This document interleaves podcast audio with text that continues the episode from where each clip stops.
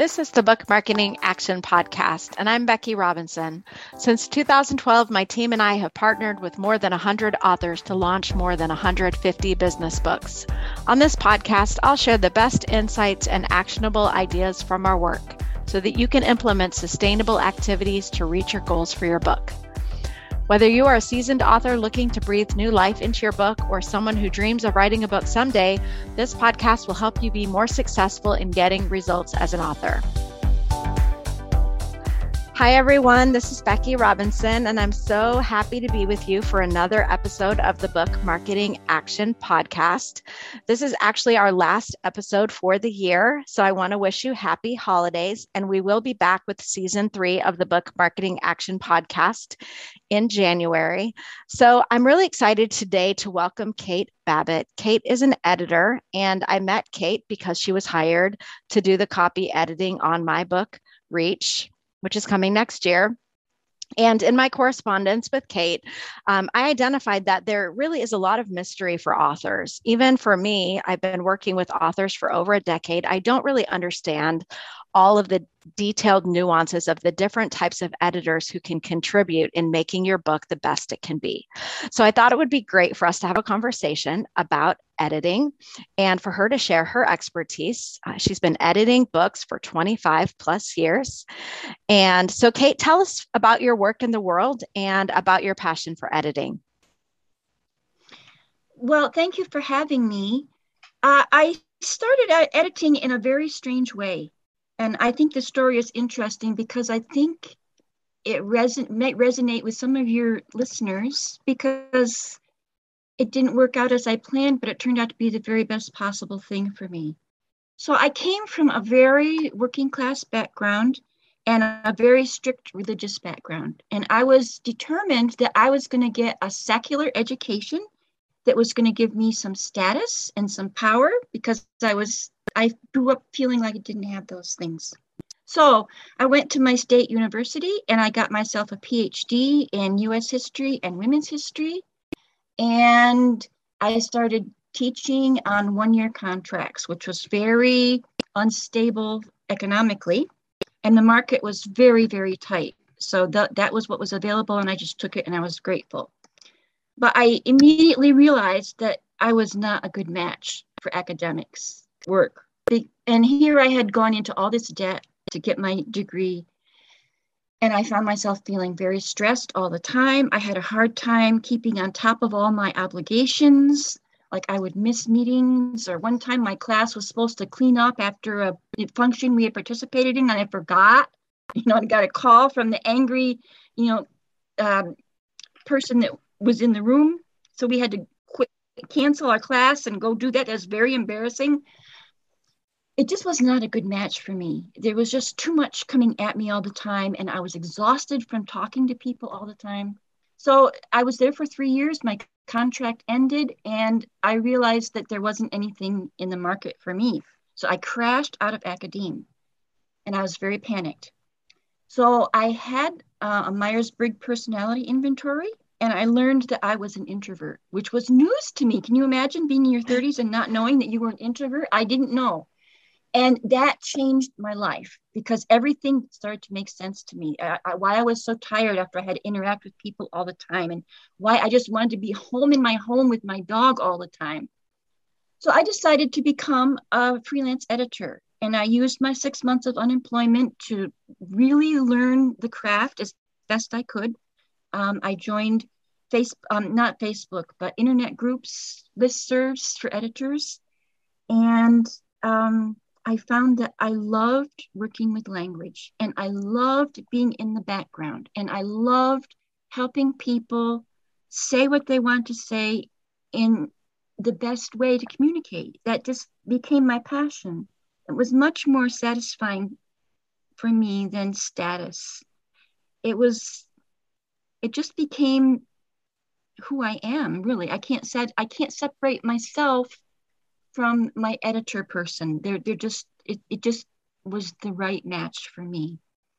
So I've been doing all kinds of editing over the past 25 years and I, I had to learn a lot like you you mentioned that uh, the process of writing was mysterious to you. Well, the whole process of editing and publishing was very mysterious to me. It was like this closed circle of knowledge that I kind of had to push my way into and learn as I went.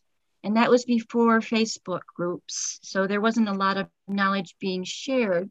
And I was always afraid that the next question I asked would reveal how ignorant I was and I would never get another job. And yeah. So, anyway, it, I changed careers. I crashed out of one career and went into another career, and it became just wonderful for me. So, you know, you, you can plan things and then life happens and it works out really great sometimes.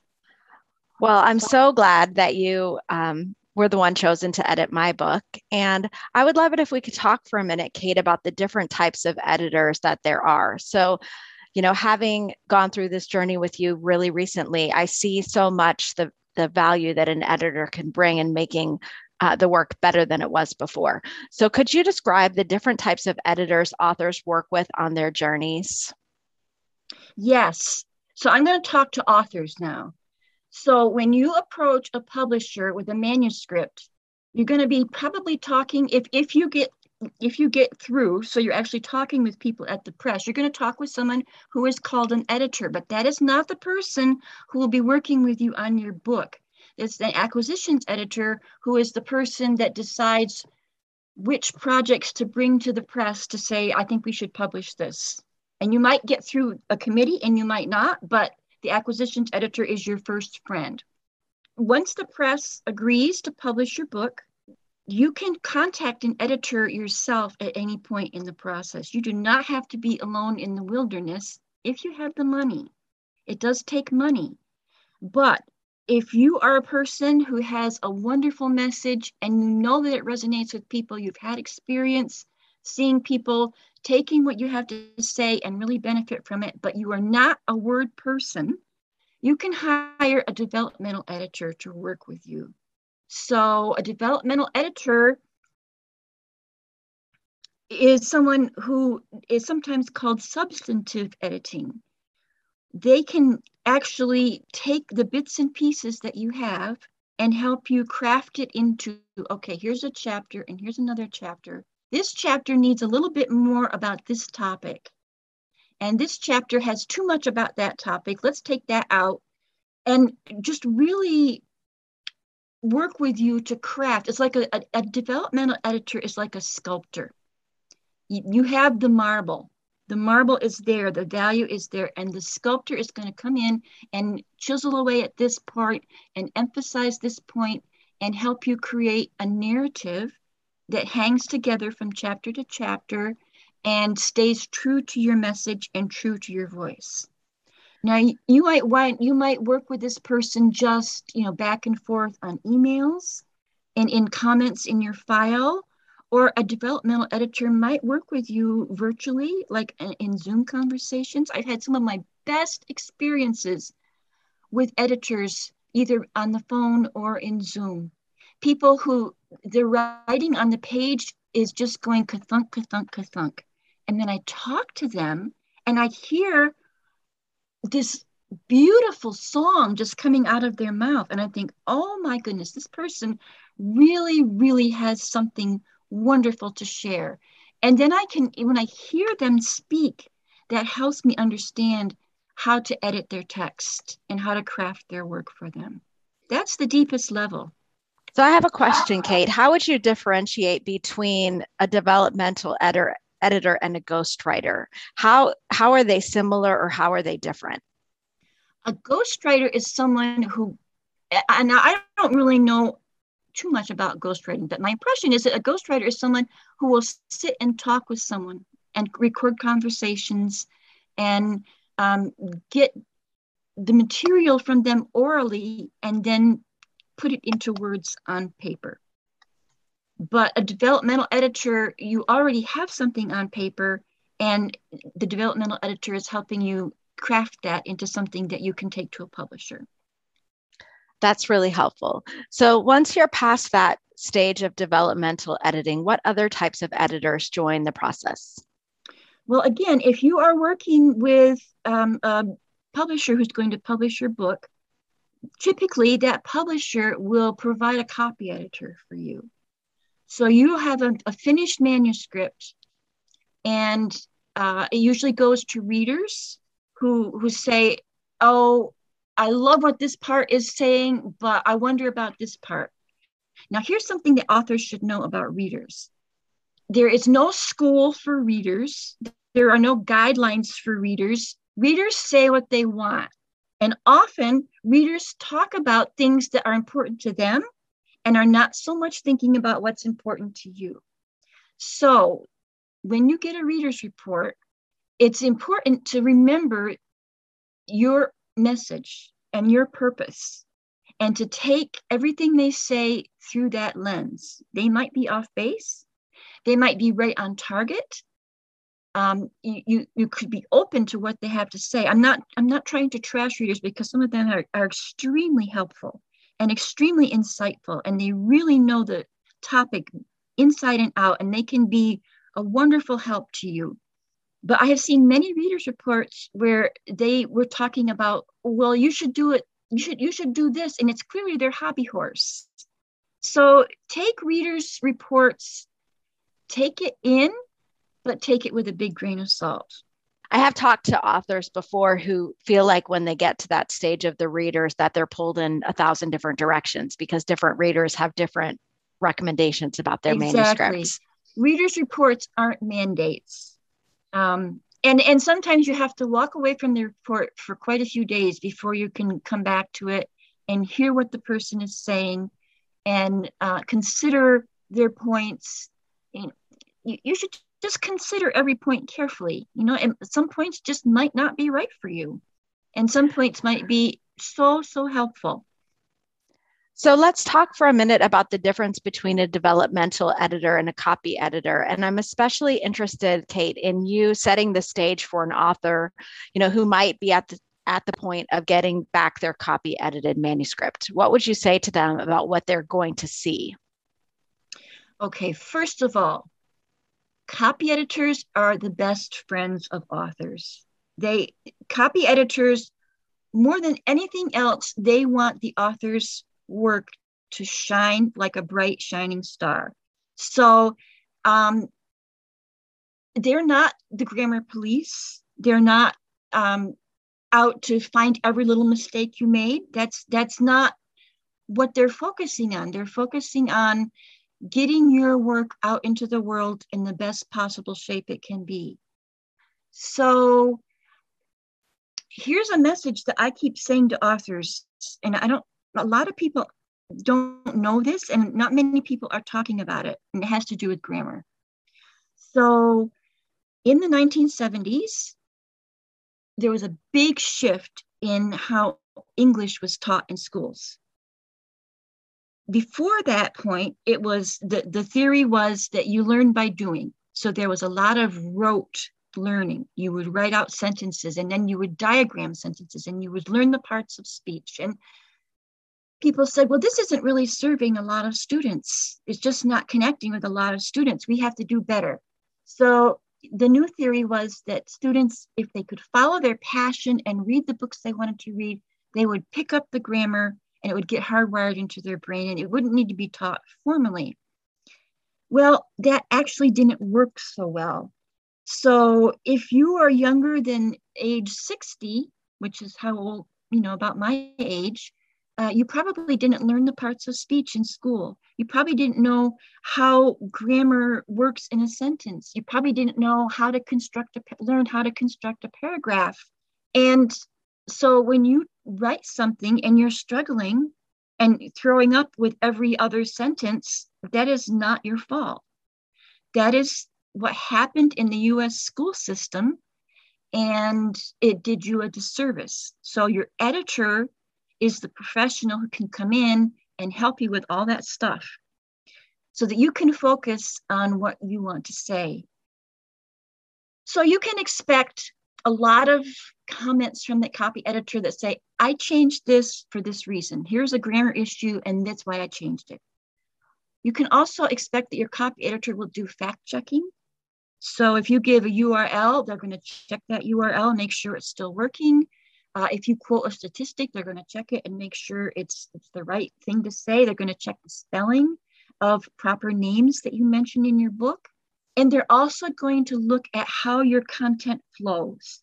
Copy editing can sometimes almost morph into developmental editing. That's known as a heavy copy edit, where the where the editor will say, "Could you just say one more sentence about this because I'm not quite sure you brought this point home," or you know, you've said this a couple times already, and maybe you should say something different this time. So, and, and also a copy editor will edit for the flow of language um, so that they'll put your verbs and your subjects close together.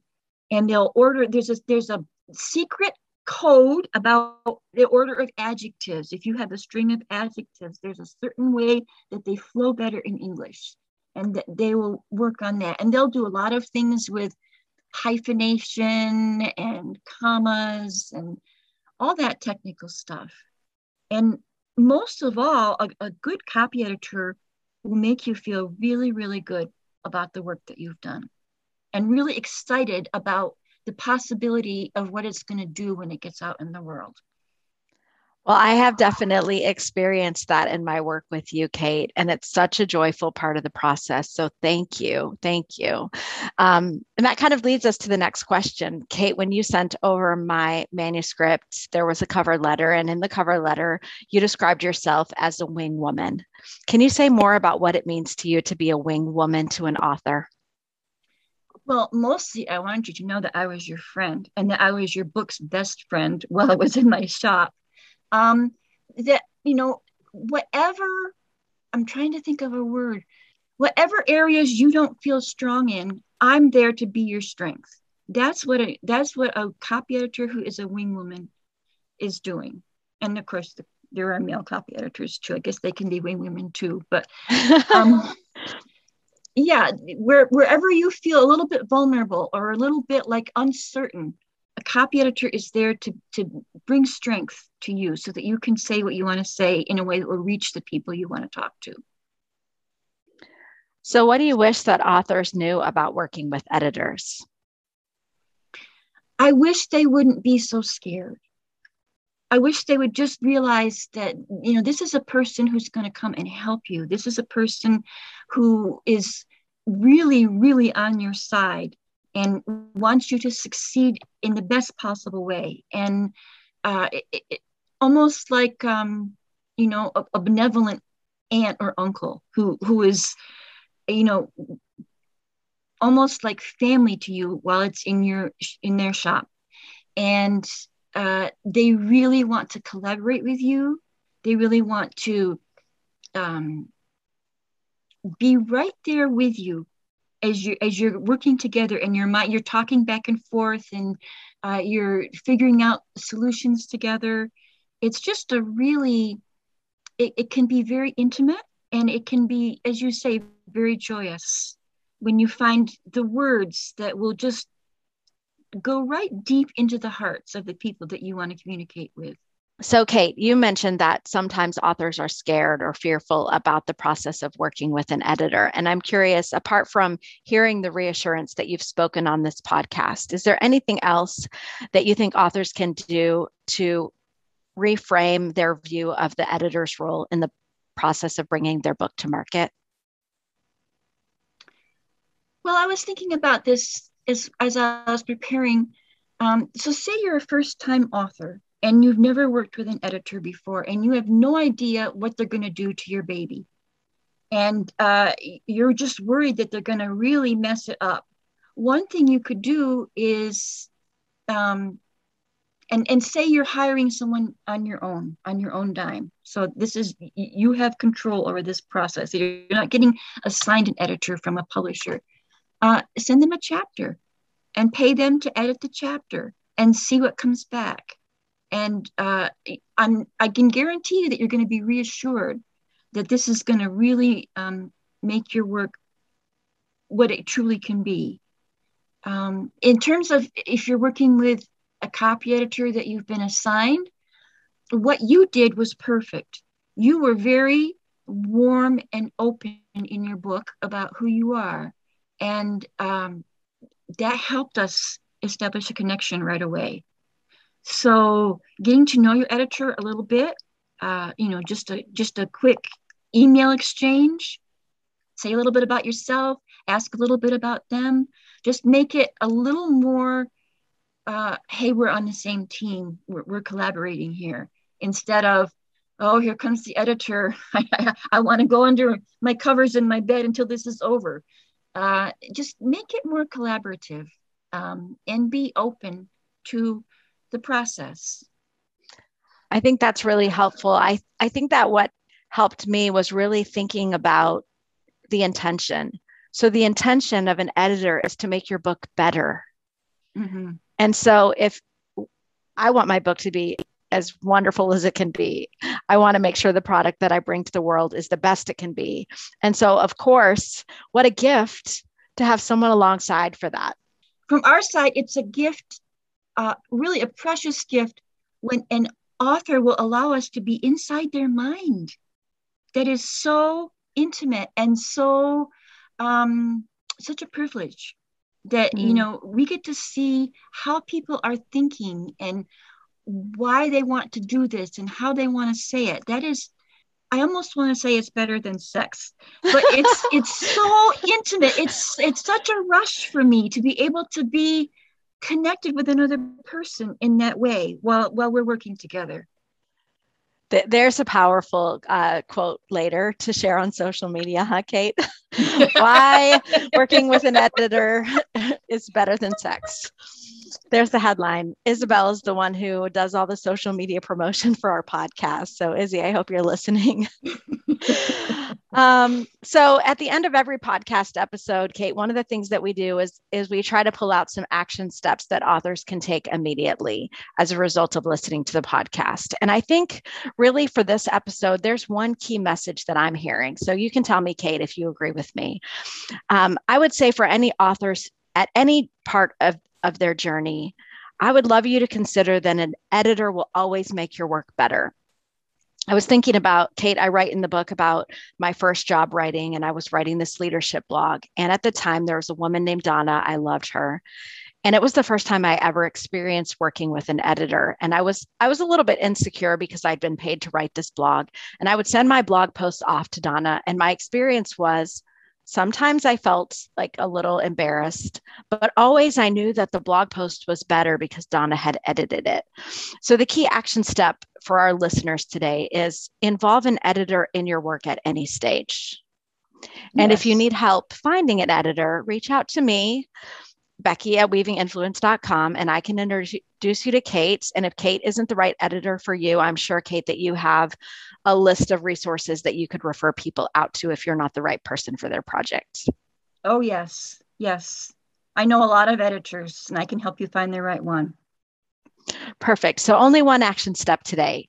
Um, you know, love your editor. and um, so, Kate, if people want to get to know you more or to reach out to work with you, what's the best way for people to contact you? I would say on email.